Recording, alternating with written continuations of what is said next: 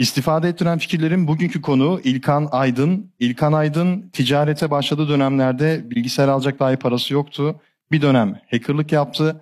Daha sonra bir bankadan aldığı krediyle işini batırdı ve sonrasında şu an kurduğu şirkette de Türkiye'de e-ticaret yapanlara %60 maliyet tasarrufu sağlayacak bir ekosistem kurdu. İstifade ettiren fikirleri biliyorsunuz artık seyirciyle beraber e, çekiyoruz. Seyircilerimiz kamera arkasını izleyebiliyorlar. Hoş geldiniz öncelikle tüm seyircilerimize. Evet İlkan Bey siz de hoş geldiniz. Hoş bulduk. Sizi Merhabalar. bir tanıyalım. İsmim İlkan Aydın bahsettiğiniz gibi. Şu an aylık hani ciro olarak vermek istemiyorum ama müşterilerimize şu şekilde %60 civarında söylediğim gibi bir maliyet avantajı sağlıyoruz. İşin en başından geldiğim için bu kadar rahat söyleyebiliyorum bunu. Şu şekilde söyleyeyim size. İlk başta da ufaktan bahsettiğim gibi 12 yaşında başladım bu e, iş hayatına girmek zorunda kaldım. Neden? Ailevi sebeplerden dolayı babam askerdi çok fazla şehir dolaştık. Hani Ankara'da doğdum, Batman'daydım, Susurluğa geçtim, Kayseri'ye geçtim.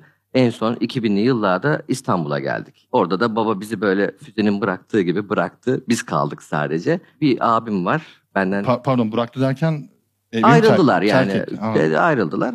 Ya Biz de çok erkek çocuğu olduğumuz için problem etmedik yani. Çok duygusal takılmadık. Sadece direkt ticaret yapalım, para kazanalım. Hani çünkü bu evi bizim çevirmemiz lazım diye düşündük. Abim benden 3 yaş büyük. İkimiz de ben 12 yaşındayken ben başladığımda 15 yaşındaydı. Gümrük sektöründeydik. Yani bizim evimize en yakın gümrük vardı. Ama ailemizde hepsi gümrükçüdür. Yani hepsi işte teyzelerim, eniştelerim, dayılarım hepsi gümrükçüdür. Rahat iş bulabildiğimiz yerde direkt oraya başladık. Şimdiki gibi değil o zaman. Yani evraklar böyle maille vesaire gitmiyor. E, Memurlar imzalıyor vesaire. Ben de o yaşta gittiğimde o evrağı alıp bir yerden bir yere götürüp imzalatıyordum memura. Kuryelik yapıyordun. Kuryelik. Gümrük içerisinde yapıyordum sürekli. Bunun içinde tabii bir ücret alıyorduk vesaire. Diyordum ki ya ne yapabilirim? Daha çok para kazanmam için koşmam lazım. Yaşım da genç. Hep koşuyordum. Sürekli koşarak gidip geliyordum. Sonra büyük firmalardan ismini gene vermek istemedim. Büyük firmalardan birinden bir tane müdür beni görüyor böyle sürekli koşuyorum. Dedi ki seni içeriye bir alalım. Fotokopi çekiyordum o zamanlar. Ama bu süreçte de şöyle oluyor. Ben orada para kazanıyorum ama çok gencim. Eğlenmem de lazım. Eğlenmem için de para lazım. Okuldan işe gidiyorum. İşten gece çıkıyorum. internet kafeye gidiyorum. Çünkü o zamanlar oyun oynamam lazım. Meraklıyım da. Çünkü şeyde başlamış. Daha bilgisayarlar yokken, benim için yokken. Öyle söyleyeyim. Hesap makinesinden böyle işte ben hackerlık yapıyorum falan diyordum böyle. Hesap makinesini bozuyordum. Hacker'ım işte ben. leblebi mi yazıyordunuz? He? Leblebi mi yazıyordunuz? Leblebi, Sibel. Sibel'i ben bulmuştum mesela. O şekilde yapmaya başlayınca bir tuşlarla ilgili bir merakım var. Yani bir şeyler yapmak istiyorum böyle sürekli. İnternet kafeye gittiğimde de o zaman saatlik bir ücreti var. Saati 2 lira. E ben zaten bir bütün gün çalışıyorum 2 lira kazanıyorum. Onu oraya vereceğim. Ne yaparım? Gene kendimi kullanacağım. İşte o zamanlar fişe yazılıyordu böyle saatler vesaireler. Bunları yazmaya başladım. Hesabım güzel. Hızlı hesap tutuyorum. Onları tutarken adam da bana diyordu ki işte 4 saat bana çalışırsan bir saat sana işte Counter Strike oynama izni vereceğim. Oturuyordum o şekilde oyun oynuyordum. İlk başta bir iki defa oyun oynadım. Sonra baktım oyun hep aynı. Ben ölüyorum o öldürüyor. Ben oluyorum o öldürüyor. Sonra böyle biraz internete girmeye başladım. O zaman bu e, Mirç zamanları, chat vesaire olayları var. Çok merak ediyorum nasıl yapılıyor, neden yapılıyor. Sonra yani söylememde sakınca var mı bilmiyorum ama Mynet diye bir web sitesi var. Herkes orada bütün insanlar okey oynuyor. Bir gün gördüm okey oynarken bir tanesi e, adam birine link attı, tıkladı, kendi sayfası açıldı. Böyle hoş geldiniz yazıyor, bayraklar sa- sallanıyor, saat var, hareket eden şeyler var. Çok ilgimi çekti. Ben de bu adam gibi olmam lazım dedim. Çok karizma dedim. Çünkü orada şöyle bir şey var. Sanal bir dünya. Benim kaç yaşında olduğumu bilemezler. Ne yaptığımı bilemezler. Ve bütün her şeyin şovunu yapabilirim dedim. O zamanlar işte subdomain almıştım. Mynet'ten kullanıcı adınızda subdomain veriyorlardı vesaire. Oraya bir tane web sitesi yaptım. Ama adamın yaptıklarını yapamıyorum. Çünkü kopyalıyorum, yapıştırıyorum olmuyor. İnternetten araştırırken bunun kod olduğunu öğrendim. O kodu yapıp kendi ismimi yazabilmek için 3 hafta neredeyse bilgisayar başından kalkmadım. Sürekli o kodu deniyorum. Kodu bulunca şunu denemeye başladım. Adam yapmış ama bunu daha hızlı nasıl hareket ettirebilirim? Kodun içine girmeye başladım. 30 saniye yazmış ben 60 saniye yaptım. Deniyorum sonuna kadar. O kod hata verene kadar, o çalışmayana kadar. Ama çok ciddi vakit harcıyorum. Sonra baktım bunlar bir programla yapılıyor. Hemen hızlı geçmeye çalışıyorum. İndir.com diye bir site vardı o zamanlar. A'dan Z'ye bütün kategorilere gidip bütün programları indiriyorum. Bakıyorum ne işime yarar, nerede kullanırım, siliyorum.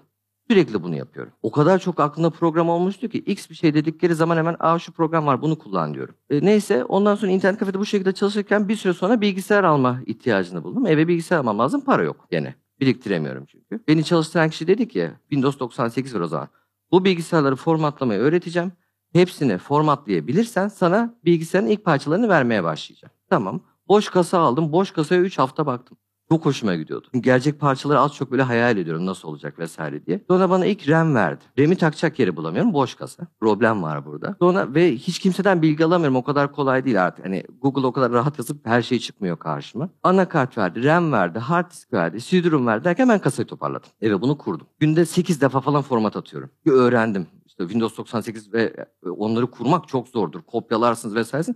Ama çok yapınca ezberinizde kalıyor. Ondan sonraki süreçte şöyle oldu. Annem de dedik komşular benim oğlan bilgisayarcı oldu. Ama annemin haberi yok. Annem çünkü ben onları yaptığımı gördüğüm zaman o maneti ben yaptım zannediyor. Manette bir şey oluyor ben oğlana söyleyeyim halletsin diyor. Hayal dünyası o kadar onlar hani o, o kadar biliyor. Neyse ondan sonra bir baktım eve bilgisayar bir gidiyorum 3 tane bilgisayar gelmiş 5 tane bilgisayar gelmiş. Tamir et. Edemiyorum. Annem mahcup olur mu oğlum yap. Remi söküp ona tak böyle vesaire. Deneme yanılma zaten hani bu işin bana göre yazılımın ya da başka bir işin hepsinin temeli deneme ve yanılma. Deneyeceğim. Ne kadar çok denersem o kadar çok bulurum bunu. Bir türlü bulmam lazım yani. Denemem lazım. Çünkü başkası yapıyor da benim yapmam lazım. Ya biri bana gösterecek ki gösterecek kimse yok.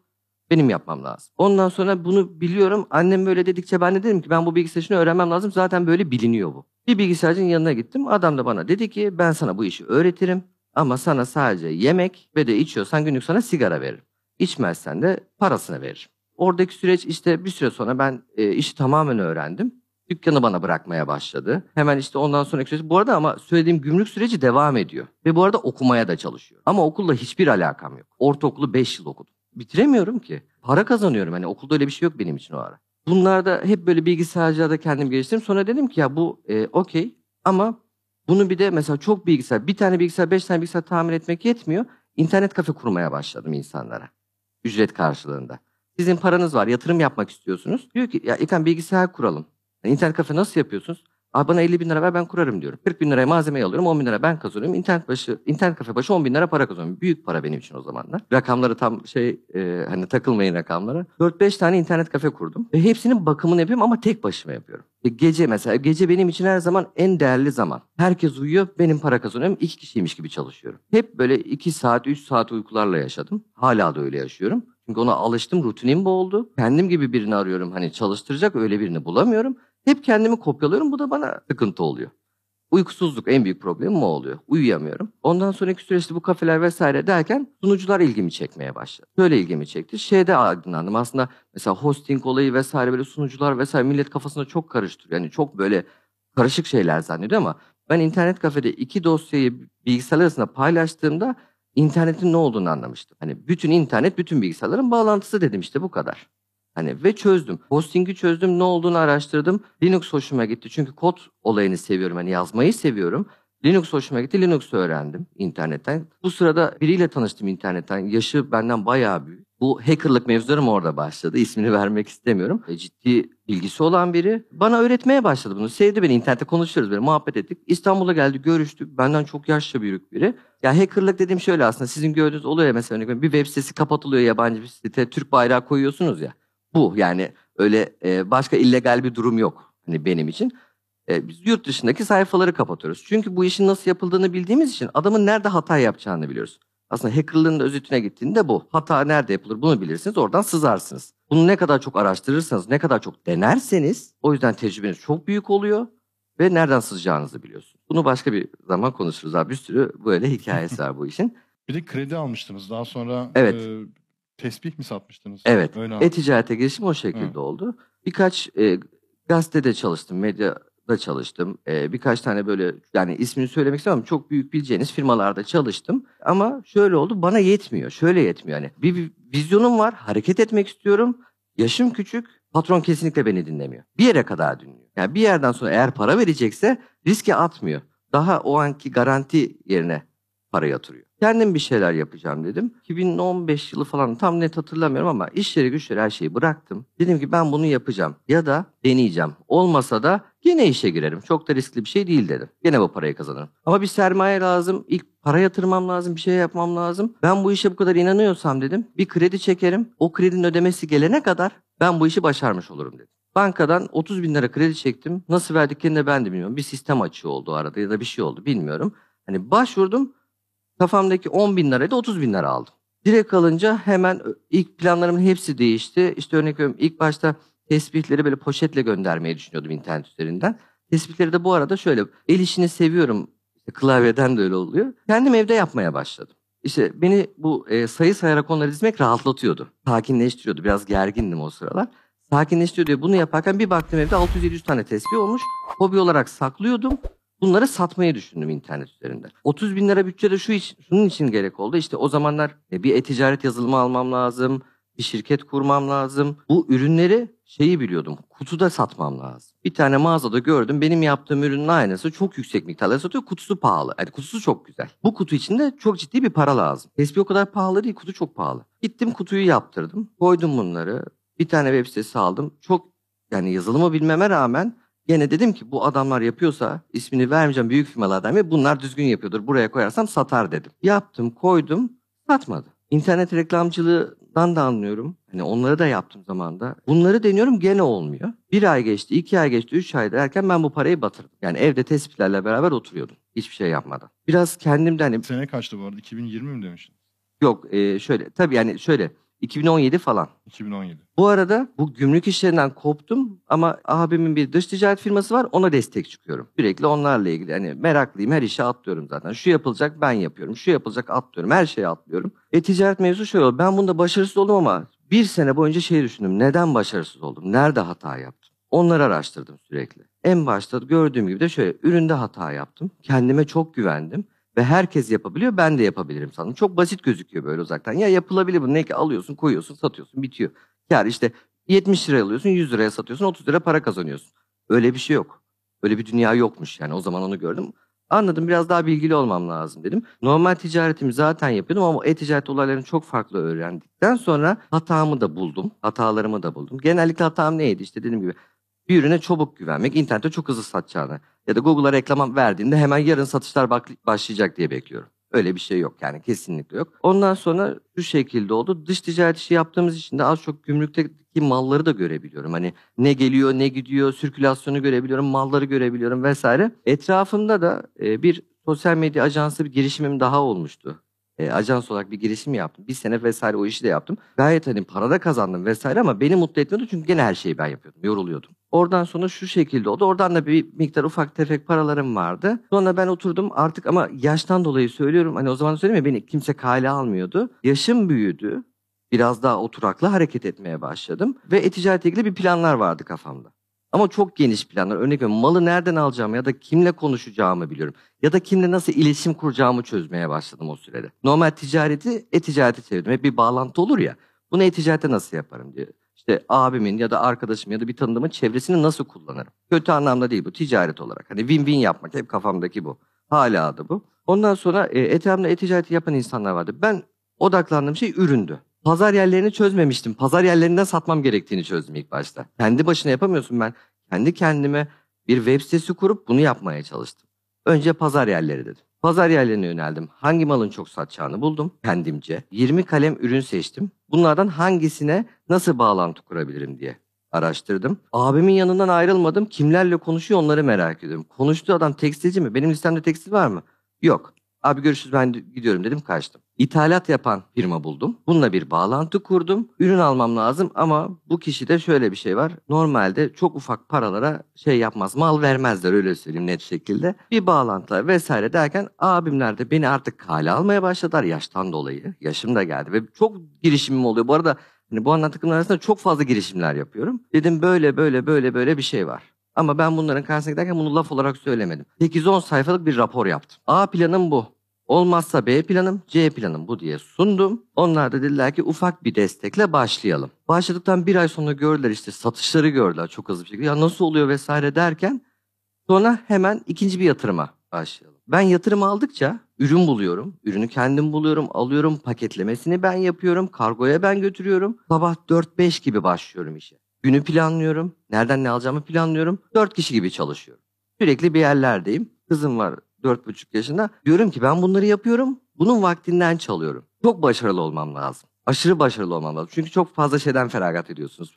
Bunu yapmayacağım. Bir daha geri dönüş olmayan şeylerden feragat ediyorum. Kesin başarılı olmalıyım dedim. Çok güzel gidiyordu vesaire ama sonra da şunu gördüm. Evet ithalatçıdan mal alıyorum, satıyorum ama tamamıyla ithalatçıya bağımlıyım. İki gün sonra vermiyorum malı dediği zaman ben bittim. Üretici bile olsa vermiyorum diye. Ya da fiyat yükseltebilir. 10 tane tedarikçiye bağımlıyım. Herkesten mal alıyorum. Evet çok güzel bir ticaretim var. Çok güzel cirolar yapıyorum ama hep bağımlıyım. Onların bir sözüyle hemen bitebiliyorum. Sonra düşünürken şöyle oldu. Bu sırada da etrafımda hep e-ticaret yapan insanlar olmaya başladı. Mal alıp veriyoruz vesaire bana soruyorlar. İşte size de diyorum ki abi ne kadarın var sen diyorsun ki 100 bin liram var. Abi şu mala gir bir ay sonra 110 bin lira olacak. Okey mi okey diyorsun veriyorsun. Olmasa bile kendi karımdan sana veriyorum. Bir türlü çeviriyorum. Hep para döndürüyorum. Hep para döndürmeye başladım. Tabii cirolar gittikçe yükseliyor. Ama baktım burada şöyle. Herkes yapıyor sen de yapıyorsun. Sen başarılı olamıyorsun ben oluyorum. Diyorum ki abi neden? Ya dün kargoya gidemedim diyor. Abi neden? Kim vardı? Çocuk vardı. Tamam. Abi diyorum 200 bin liralık mal al, koyacak yerim yok diyor. Eve mi koyayım? Koysam benim çocuk onların hepsini parçalar diyor. Hanım onları komşulara satar diyor. Düşünüyorum bir problem var. Hani ben çok başarılıyım yapıyorum. Bunlar niye yapamıyorlar? Sonra bu işlere çok ciddi rakamlarla girmiş biri. Bu işi de 20 yıldır yapan bir insan. Tanışıklığımız oldu o esnalarda. Böyle bir şey. Benim hacmim o kadar çok yükseldi ki ben sürekli satışlar yapıyorum falan. Dedi ki bir gün bana böyle, kaç sipariş çıktın dün dedi. Abi dedim 1000-1200 sipariş çıktı. Şaşırdı nasıl 1200? Dedim abi 1200 sipariş çıktı. Oğlum dedi biz dedi dün dedi 900 sipariş çıktı. Benim 15 kişilik ekibim var. Ben bu işi 20 yıldır yapıyorum. 4 tane depom var. Yani depom dediğim böyle 2-3 katlı dükkan var. 4 tane. Nasıl yapıyorsun? Böyle böyle böyle. İnanamıyorlar.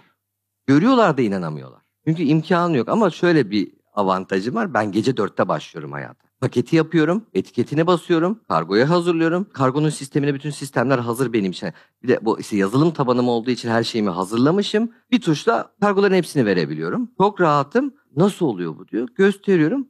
Paketi benim yaptığımı görmüyor, onu görmüyor, bunu görmüyor ve ben bunları çıkabiliyorum. Benim için tek ihtiyaç, benim zorlandığım yer paketi yapabilmek. Yoruluyorum artık halim kalmıyor. Bu şekilde devam ederken ben baktım ki en büyük en büyük problem aslında gözümün önünde ve göremiyorum operasyon. Şöyle bir şey var. Herkes mal bulabiliyor.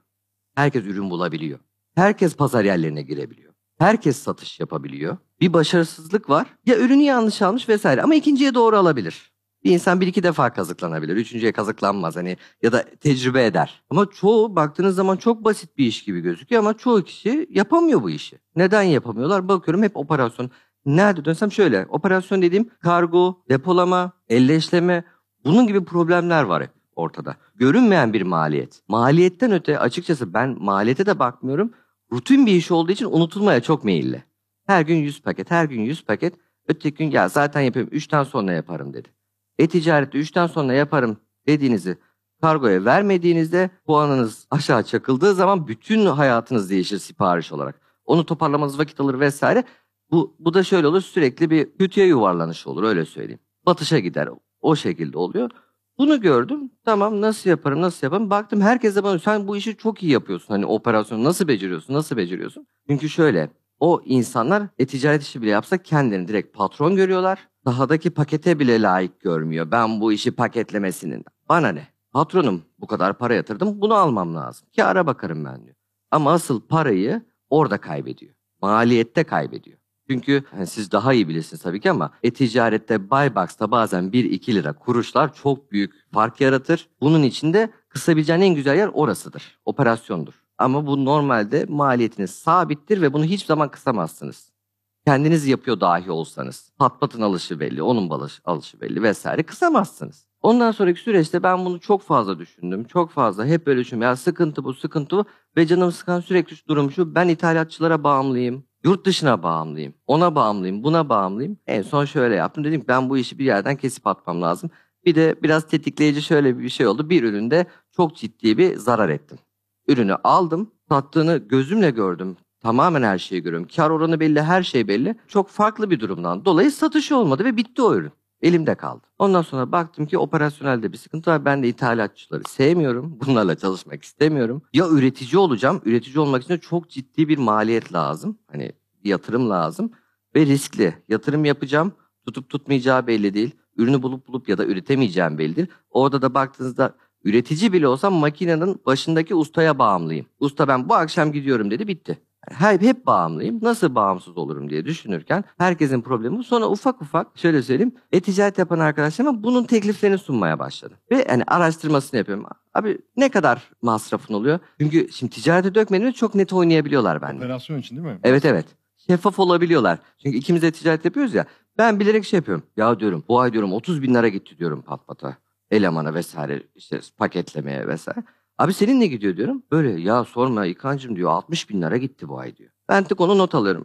E, Tuğer Bey'den 60 bin lira. X böyle 5-10 kişiyle konuştum. Bunları sonra oturdum hesap yaptım. Burada en büyük e, dediğim gibi maliyet burada çıkıyor. Sonra bunları birleştirdiğim zaman hem kendimin hem de personelin boş zamanında nasıl iş yapabileceğini hesapladım. Çünkü bunlar e, şöyle zaten bu işi yapıyor ama 100 sipariş çıkan da sabah 9'da gidip 6'da çıkıyor. 1000 sipariş yapan da böyle yapıyor.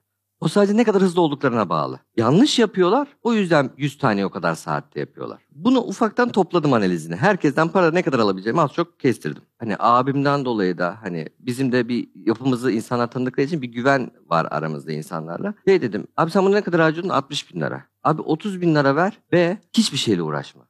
Nasıl? Abi senin malları bana ver. Ben onların paketlemesini yapayım, göndereyim. Ben de hiç uğraşmamış ol. E, yapabilecek misin? Yani dedim sorumluluğu ben alıyorum. Puanın düşerse vesaire bir şey olursa bunların hepsinin sorumluluğunu ben alıyorum. Bana güveniyor musunuz? Çünkü aralarında en hızlı, en iyi, en, en iyi ben çıktım o ara. Çok hızlı bir çıkış yaptım. Tamam gençsin, yaparsın, al. Bir kişiden böyle garantisini aldım. İkiden, üçten derken ben bir şey çıkarttım ortaya, bütçe çıkarttım. Ama şöyle yaptım. Dedim ki şimdi bunun iki ay sonra bu insanlara bu işte parayı almaya başlayacağım. İşleri duracak çünkü bütün satışlarını bana yönlendirecekler. Çok hazır olmam lazım. Ya piyasadan silinirim ya da çok değişik bir işe başlarım. Bunu birkaç tane böyle bilgilerinden faydalandığım insanlar var etrafımda. Onlara açıkladım ve bunlar da şöyle söyleyeyim sektöründe lider çok büyük firmalar. Bu hoşlarına gitti. Ama şöyle bir şey yatırım yaparız ama sen bir büyü bir görelim. Onlar da çünkü internet işi biraz onlar da böyle sanal bir iş. Muamma. Tamam dedim. Ondan sonra dediğim gibi ben ilk bu e, ufaktan ilk yatırım maliyetini topladım. Bir de bunda şöyle bir şey var. Benim de bir maliyetim var ya onu da ekledim. Hatta fazla fazla ekledim. Bir yatırım yapıyorum dedim. Bu şekilde e, ilk kendi ofisimiz yetmiyordu. Amin Dış Ticaret Ofisi'nde odalarına giremiyorlardı. O kadar mal soktum. Onlar diyor git artık diyorlardı. Yani git ne yaparsan bu kadar malı nereye koyacağız biz diyorlardı. Çatalca'da bir depo kiraladım. Artık dedim ki yani yaşım itibariyle vesaire tecrübemle ben şöyle e, 19 yaşından beri şey düşünüyorum. Ben 30 yaşından sonra büyüyeceğim ama buna çok hazır olmam lazım. Nasıl büyüyeceğim? Bir şey olacak ama hazır olmam lazım. Ondan sonra dediğim gibi o kadar şey kurmuşum ki kafamda. Çünkü fazla böyle biraz asosyal, aslında asosyal de demeyeyim de gecelerim asosyal. Tek başıma ve sürekli düşünüyorum. Her şey çok planlı olduğumu gördüm. En ufak bir şeyde hemen hazırım, karşılığım var vesaire. Bir iki sene ufak böyle bir kurumsal geçmişlerim falan olmuştu. Her şeye hazırım. Orada da görmüşüm. Çok hızlı kapıyordum o zamanlar. Bir başladım sanki her şey şu an mesela buraya gelmemi bile planlamış gibiyim o zamandan. O konuda çok rahatım. Biraz planlı çalışmayı seviyorum. Her şeyim yazılı çizilir. 6 ay sonra ne olabilir? C planımı bile yapıyorum hani. Çünkü en kötüsü bu olabilir diyorum. Bunu deyip daha kötüleri de çıkıyor bu arada. Hani daha da yaşadım. Tecrübe ettikçe oluyor benim için. Yaşım tabii yani şöyle 35 kimine göre gencim, kimine göre yaşlıyım. Ama ben 30'da başladım diyorum hani hayata. Bundan sonrası da Hatta mesela diyorum ki 50 yaşında şunu yapacağım. Onu da az çok kestiriyorum. Bunu yapacağım diye kestiriyorum. Şöyle bir şey var. Çok hızlı ilerliyorum. Yani normal planıma göre çok hızlı ilerliyorum. Şu an ne boyutta peki işleriniz? Yani şu an çoğu insanı tatmin edebilecek seviyede ama beni tatmin etmiyor çünkü etmeyeceğine de inanıyorum. Şöyle etmeyecek. Bunu yapıyorum, bunu yapıyorum, bunu yapıyorum. En son şuna geleceğim biliyorum. Türkiye'de her yeri ben yapayım. Neden yurt dışını ben yapmıyorum? Bulgaristan'dan gireceğim. İlk planım Bulgaristan eşim göçmen olduğu için. İnşallah ee, Bulgaristan'a geçeceğim diyorum. Bulgaristan zaten benim için otomatikman Avrupa Birliği'ne geçiş oluyor. Avrupa'ya o şekilde dağılırım. Okey, Şu an kaç burası. kişi çalışıyor peki? Şu an 25 tane personelim var. Hepsi Çatalca'da mı çalışıyor? Çatalca'da. Yani normal bildiğimiz bir aslında e-ticaret lojistiği yapıyorsunuz orada. Full Sadece e-ticaret lojistiği yapıyoruz. Tek Sadece işimiz e-ticaret. bu. Türkiye Yani- pazarı yani. Evet Türkiye pazarında. Şöyle çok rakam vermek istemem ama gerekirse paylaşırım. E, ciddi oranlarda çıkışlar yapıyoruz. Ve şöyle bir şey var. Hani dedim ya anlatıyordum hani hep bağımlı oluyorum, bağımlı oluyorum vesaire. Bu işin de yazılımını yaparken insana nasıl bağımsız olurum üzerine kurdum. Bütün yapıyı. Hatta ve hatta şöyle dedim ki bu iş benim çocuğuma kalacak veya abime kalacak veya anneme kalacak. Onlar da bir yazılımdan anlamadıkları için onlara bile bağımlı olmasın. Yazılımcıya bile bağlı olmayalım. Bu arada sizin e, bu yaptığınız işin bir web sitesi var değil mi? E, Evet, evet. Neydi ismi onu bir ara söylemiştiniz ama ben Ee, makrolog.ist. makrolog is- Aha. ha, tamam şu an girdim. E, o zaman şu an herkesin kullanabildiği, müşteri olabildiği bir fulfillment operasyon sistemi aslında. Evet evet. Peki şey var mı? Ee, bir ara çünkü ben de bu benzeri bir sistem kurmak istemiştim ama sonra bir takım teknik problemlerden dolayı e, hayata geçiremedik. Yazılımdır yani başka teknik en büyük problem o. Yazılım aynen. E, hatta ismi de yerine getirdi. Yerine getir fulfillment demek biliyorsunuz. Ha, yerine getir. Yani Evet Türkçe- biliyorum Türkçe. sizde gördüm ben. Evet, evet. Instagram'ınızı gördüm ya. Aynen aynen öyle bir hayalimiz vardı. Ee, orada biz en çok şey şuna takılmıştık. Mesela Trendyol'da, hepsi burada da, işte Amazon'da birçok platformda satış yapan, Türkiye'de satan kişi sipariş geldiği zaman bize manuel değil de biz onun sistemine bağlanalım mağazasına otomatik olarak. Onun siparişini otomatik çekelim.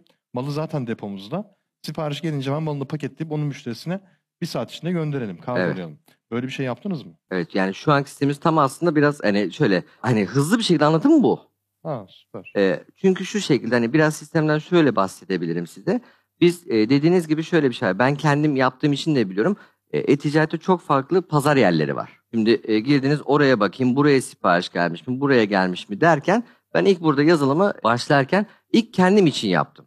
Bütün pazar yerlerini bir yere toplayayım. Sipariş geldi mi uğraşmayayım telefonuma uyarı gelsin dedim. X yerden sipariş geldi diye. Ben bunu göreyim dedim. Böyle başladı. Yazılımın hikayesi de böyle başladı burada. Bunu gördükçe artık şey hani tatminsizlik oluyor. Bu geliyor ama ya buna da otomatik gidip şunu yapsın. Mesela Trendyol'da o zaman hatta müşteri hizmet şey e, müşteri temsilcileri bize soruyordu. Bana soruyorlardı. Bu sonradan çıktı. İşleme al diye bir muhabbet var. Siparişi gördüm onaylıyorum diyorsun. İşleme al diyorsun. Bunu ilk yaptıklarında otomatik değil. Bu da e, şey elle yapılıyor. Herkes manuel tıklıyor ya. Ben onu ilk gördüğümde ilk yaptım. 50 tane yapınca bu dedim tam bir angarya iş dedim ben bununla uğraşamam. Ne yapacağım? Yazılıma bir tane baktım işte API'den cevap veriyor mu buna? Veriyor. Otomatik işleme al. Sipariş geldikten 15 dakika yani sistem gidiyor 15 dakikada bir bak- bakıyor işleme al diyor. Biz diyor gece 3'te nasıl işlem alıyorsunuz diyor. Hiç mi uyumuyorsunuz İlkan Bey diyorlar. Diyorum ben öyle çok çalışkanım diyor. Ya zaten siz işin mutfağında e, Evet. kendi ihtiyacınıza yönelik bir şey yaptığınız için diğer insanlar da onu, o yazılımı kullanınca e, onların da ihtiyaçları karşılanmış olacak Tabii ki, otomatik olarak. tabii ki. Benzeri şey. E, bu Trendyol böyle kısa bir örnekti. Ondan sonra işte dediğim gibi şöyle oldu. Bunlara baktık ama problem şunda olmaya başladı. Pazar yerlerinin çoğunda stok problemi yaşıyorum. Sürekli stoklarla ilgili problem yaşıyorum. Ondaki stoğu ona yazmışım, buna bunu yazmışım vesaire. Arada birkaç Pardon stok derken müşterilerin stokları mı? E, yok hani ilk e-ticaret yaparken ki bu Ha, sizin- stokları mı ben bununla yaşadım. Onları da stokları da görmeye başladım. Ondan sonraki süreç şöyle oldu. Hep şey diyorum işte müşteri bunu görmek ister. Ben ne görmek istersem onu yapmaya başladım. Kendimi müşteri gibi gördüm. O şekilde hızlandık. Orada sonra süreç şu şekilde ilerledi. Diyorum ki e, ürününüzü benim depoma getirin. Bir sözleşme yapıyorum. Depoya geliyor. Ürün geldikten sonra biz bunu lokasyonluyoruz. Çünkü çok fazla e, şu an 2500 kalem mal var içeride. Farklı farklı. Rengi var, mili var, boyutu var, işte gıdada litresi var, son kullanım tarihi var vesaire bir sürü detaylar var. Hani Bunları hep ayırıyorsunuz o zaman. e, bunları ayırıyoruz ama ürün ilk başta gelişte bizde tamamen işlenir. Mal kabulü bilerek uzun süreçte yaparım. Çünkü her bilgisini bilmek zorundayım. Bunları alıp lokasyonlarız. Deriz ki şurada C işte kodlarımız vardı. C27'de bu ürün. Sistemde şöyle yapar. Der ki Trendyol'da Güver Bey'in malı satıldığı zaman git C27'den al. Bu tamamen otomasyonla ilerliyor. Peki Çatalca demiştiniz. Bu depo yani nasıl bir... Şimdi ben birçok depoyu gezdiğim için biliyorum Hı da lojistik depoların çoğu böyle biraz karman çormandır açıkçası. Evet. Hatta ben de isim vermeyeyim. Tür- Türkiye'nin en büyük lojistik firmalarından bazılarının bile depoları çok böyle karman çormandır. Bir işte hepsi buradanın fulfillment depo, e, deposunu gezmiştim. O değerli topluyordu. Yani bir sıkıntı yoktu. Gayet de profesyonel çalışıyorlardı.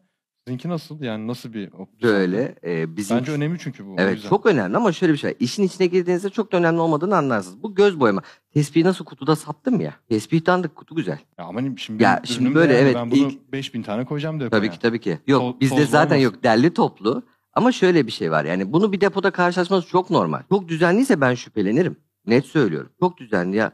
Ya, ya da şöyle bir şey. Evet çok düzenlidir ama onun bana maliyeti nedir? Ben gerçekten bu kadar düzeni görmek istiyor muyum? Buna bakarım. O zaman yani müşteri için ben mesela şimdi e-ticaret yapan bir insanım. Evet. Trendyol'da benim sattığım e, ürünlerde işte şu tablet boyutunda diyebiliriz Evet. aşağı yukarı iki des. Şimdi bunu bir yerde depolayacağım. Daha doğrusu zaten depoluyorum. İşte paketleniyor, müşteriye kargolanıyor. Bir maliyeti var bunun bana. Evet. Ne kadar maliyeti var? Ambalajı dahil işte 6 lira maliyeti var. 6-7 lira ortalama. Hadi 10 lira diyelim kargo hariç. Ben e, e-ticaret lojistiğiyle çalıştığımda ki hepsi burada biliyorum mesela maliyetlerini. E, sizinle çalıştığımda bana ekstra bir maliyet, bir avantaj olacak mı? Şöyle bir avantaj var. Bunu rakiplerim bile gelip bana soruyor. inanamıyorlar. Ya yapamazsın bunu diyorlar. Şöyle hani bu diyorlar hani haksız rekabet. Ben depolamaya ücret almıyorum. Sınırsız, süresiz. Sınırsız ama şöyle sınırsız. Şu şekilde. Bu söylenince böyle bazen yanlış anlaşılıyor.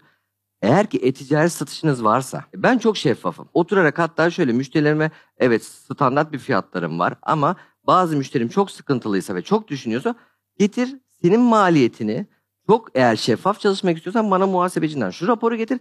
Beraber maliyetini çıkartalım. Aynısının yüzde işte 40'ına yüzde 40 düşüne ben yapacağım diyorum. Yüzde 50 düşüne ben yapacağım diyorum. Madem çünkü benden başkası diyorum bu maliyetleri yapamaz. Çünkü ben bunu çok hesapladım diyorum. Şöyle fiyatta bizim hani ilgi çeken tarafımız depolamaya ücret yok diyorum. Sözleşmede de bunu yazıyorum. Eğer ki günlük 100 sipariş çıkışınız varsa 200 metreküpe kadar depolama ücreti almıyorum. Ve ekstra şöyle hiçbir sürpriz yok bende. Şöyle sürpriz yok. Ya bunu forklift aldım şuraya koydum bir de buna etiket vurdum. 7 lira dedim ya o 8,5 lira demiyorum. 7 lira tek fiyat diyorum. Örnek veriyorum. Şu an fiyatı e, desi vesaire karıştırmamak için söylemiyorum ama sallıyorum 7 lira diyorsam 7 liradır o. Eğer ki es, ekstra bir hizmet isterseniz bunda karşılıklı konuşuyoruz. Yani pat pata koyuyorsunuz ya. Ya benim pat patım siyah olsun diyebilirsiniz. O zaman şöyle bir şey yapalım. Hani hem sizin işinize destek hem de bizim izleyenlere destek Hı hı. olsun. Belli bir süre, belli bir miktar ücretsiz kullanım öyle bir imkanımız var mı? Bu arada bunu konuşmadık böyle bir şey ama Evet. e, şu an öyle spontane zor. Ya şöyle İstiyorsanız söyleyeyim. kesebilirim burayı. Yok yok sıkıntı yok. Yani şöyle bir durum var. Siz diyorsunuz ki ben bu fiyata yapıyorken ki bu işin hani er- erbapları geliyor bana. Ben bu işi bu kadar hesapladım. Sen inanamıyorlar. Diyorum ki tamam sen bana 100 tane sipariş çıkıyor musun? Çıkıyorsun. Getir onu. Bir hafta deneyelim. Çıkıyor muyum bu maliyete çıkamıyor muyum? Ve sözleşme yapıyorum ben. Bir yıl boyunca sözleşme yapıyorum diyorum. Malınızı benim oraya koyduğunuz için sigortalıyorum. Sigortanın da belgesini sizle paylaşıyorum. Sizin şu kadar işte 6 milyon TL'lik malınız var. Bu TÜER ve aittir örnek veriyorum. Bunu sizle paylaşıyorum. Ben bunu sigorta. Siz normalde mesela maliyete koyarken sigorta koymuyor çok müşteri. Yani evde mal var ama ya da deponda var. Bunu sigortalamıyorsun bile belki de. E, neyse böyle bir şey yapabiliriz. Ben zaten müşterime şöyle bir hafta deneme yapıyorum normalde. Gelin malınızı verin. Bir hafta görün. Sistemimizi öğrenin. Bir hafta sonra gelin oturalım masaya diyoruz. Çünkü biz de onları tanıyoruz. Onlar bizi tanıyorlar. Sizin özelinizde şöyle bir şey yapabilirim. 2x yapın yani. Madem herkes onu yapıyorsunuz. Evet işte o yüzden söylüyorum. Sizin hani 2x siz e, iki hafta Hı. yapabilirim bu süreci. İki hafta hani e, 2 hafta 200 ürün. efendim 200, e, 200 sipariş 2 hafta.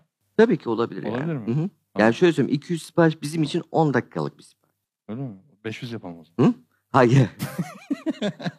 ne kadar hızlısı olacağımı söylerken Kötü pazarlıkçı. e, olabilir. 500. 500 sipariş olabilir. Tamam 2 hafta 500 sipariş. Bu videoyu izleyen ve burada e-ticaret yapan Türkiye'de e-ticaret yapan herkes sizinle çalışabilsin. Ama nasıl ulaşacak size? Hadi bu videoyu referans gösterir. Evet olabilir. tuvalet Link bırakabiliriz vesaire. E, Tamam. Şey yapabiliriz. Hani bir türlü form Tamam, yapabiliriz. süper. Sizin üzerinizden formla gelebilirler. Aynen açıklamalara koyarız, form yaparız. Burada şöyle bir şey var. Bunu çoğu kişi söylüyor ve yapamıyorlar ama ben yaptığımı iddia ediyorum ve kanıtlarım da diyorum. Şöyle. Bizde sipariş 2000 tane bile çıksanız örnek veriyorum. Benden sipariş çıkarken gerçek bu şey değil. Fake bir fotoğraf değil. Gerçek fotoğraf diyoruz biz. Yani şimdi o kadar Ürün güzel, bizden sağlam çıktığını söylüyoruz yani. ya o kadar güzel başından beri anlattınız ki ben normalde çok hani araya girerim bir şey sorarım vesaire hiç kesmedim dikkat ederseniz. Bayağı güzel anlattınız çünkü. Çok merak ediyordum varacağı yeri. Bana kabaca en başta tabii biraz bahsetmiştiniz video çekmeden önce ama o kadar detaylı beklemiyordum. Ve ağzınız sağlık çok beğendim. Sizin hatta o Çatalca mı demiştiniz? Çatalca'daki yere şimdi Google'dan yazdım tam bulamadım ama belki yayından sonra bakarım. Ya da bana konum atarsınız. Oraya bir ziyaret etmek isterim. Merak ediyorum. Çünkü ben lojistik depolarını sürekli geziyorum, bakıyorum. Ee, insanların faydasına olabilecek bir şeyler çıkartmaya çalışıyorum ama bu arada teklifiniz için de çok teşekkür ederim. Yani o 500 sipariş 2 hafta bence çok ciddi bir rakam. Kontrpiye düştüm. Hani normalde çünkü şöyle bir şey var. Ben bildiğim için söylüyorum. E, 2022 Temmuz itibariyle böyle bu. Birçok fulfillment merkezinde 10 liralara varıyor paketleme, elleştirme ücreti. 10 TL'ye varıyor. Yani o paketin masrafı ve müşteriye kargolanması en ucuzu 10 TL diyeyim. Bilmiyorum size ne kadar şu an ama. Ben yani o yüzden şeffafım net söyleyebiliyorum. 7 TL'den başlayan fiyatlarla birden diyebiliyorum. başlıyor. Evet çok net bir şekilde Aynen. söyleyebiliyorum. Ya 5000 lira hediye etmiş oluyorsunuz aslında o zaman. Canınız sağ güzel oluyor. Harika. İlkan Bey çok teşekkür ediyorum. Ben teşekkür ederim. Çok keyifli bir sohbetti. Güzel bir Benim hikayeniz de. vardı. Ve bize hediyeniz için de çok teşekkür ederim. Ee, inşallah tekrar sizi ziyarete gelirim Çatalca'ya deponuza. En kısa Orada görüşürüz diye bekliyorum. umuyorum. Evet çok teşekkürler izlediğiniz için. Siz de istifade ettiren fikirlere seyirci olarak dahil olabilirsiniz. Aşağıda bir Biletix linki var. Biletix'ten biletleri alabiliyorsunuz. Evet seyircilerimizin de İlkan Bey'e soruları var. Bu videodan sonra hemen soruları İlkan Bey cevaplayacak. Konuk olmak istiyorsanız da bir formumuz var. O formu doldurarak e, konuk başvurusunda bulunabilirsiniz. Her başvuru tek tek inceleniyor. Kendinize çok iyi bakın. Hoşçakalın.